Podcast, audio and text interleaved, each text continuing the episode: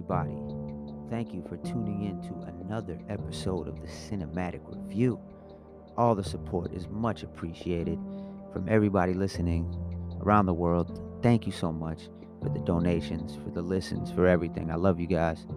Today, I will be talking about Halloween Kills.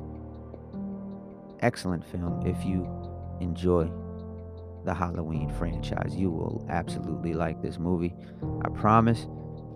Now, this is the second installment of a trilogy. Hopefully, I didn't give a spoiler away. There will be a, another movie. It's called Halloween Ends. Now, the reason I'm critiquing this movie is because that might be the last installment of this series. So, sorry, Halloween fans. Don't be too sad. You have a lot of material to sink your teeth into, but this might be the end. Now, this movie, I think, was the most well put together Halloween movie that's out because it has the perfect mix of everything you want. It has the nostalgia, it has the Hollywood feel, it has the beats, it moves very well, it's highly digestible, it has the cast you could only hope for. It has a lot of elements in it. It has dialogue. It has some humor in there. It has all the horror and gore you need. So I give this one within the, the Halloween franchise, I'd say. Not overall, but within the movie, the movies themselves, a B plus. The director is David Gordon Green. He also directed Pineapple Express and The Sitter, which shows that he has a lot of range to jump into horror, and especially a well-established French franchise such as Halloween. Jump into that takes an extreme amount of skill. So I give him credit. Now, the cast Jamie Lee Curtis, Judy Greer, Andy Matichak, and Anthony Michael Hall, who is a well established actor within his own right. All of them did a great job.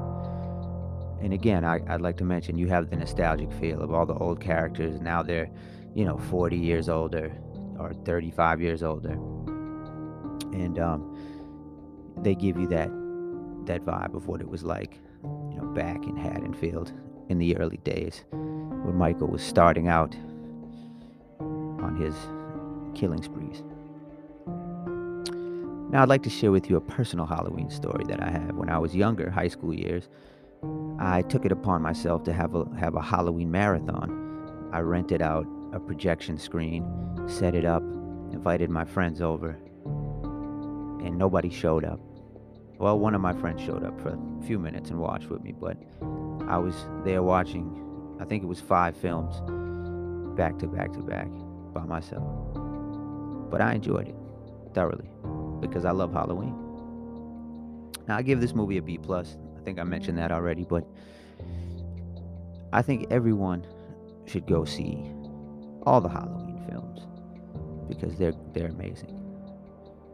They're excellent. And especially Halloween Kills because it does explain a lot. And it gives you everything you could want in a Halloween movie. Well, thank you for listening to this episode of Cinematic Review. I hope you enjoyed it. We will be taking you out with a Jamie Lee Curtis clip explaining the movie. Oh, one uh, other thing I'd like to mention before we before we give you the outro that Halloween Kills I would compare it somewhat to H2O a better version of that in that you get the Hollywood feel, you get some of the nostalgia, you get a lot of that. Jamie Lee Curtis plays a big part, but it's the upgraded version, up upgraded version of, of H2O. So if you enjoyed that one, you'll definitely definitely like this. So again, thank you for listening. I appreciate everybody. Here's the outro, Jamie Lee Curtis. This has been another episode of the Cinematic Review. Instant nostalgia for you? Well, it's nostalgia, but it's, it's nostalgia based on trauma.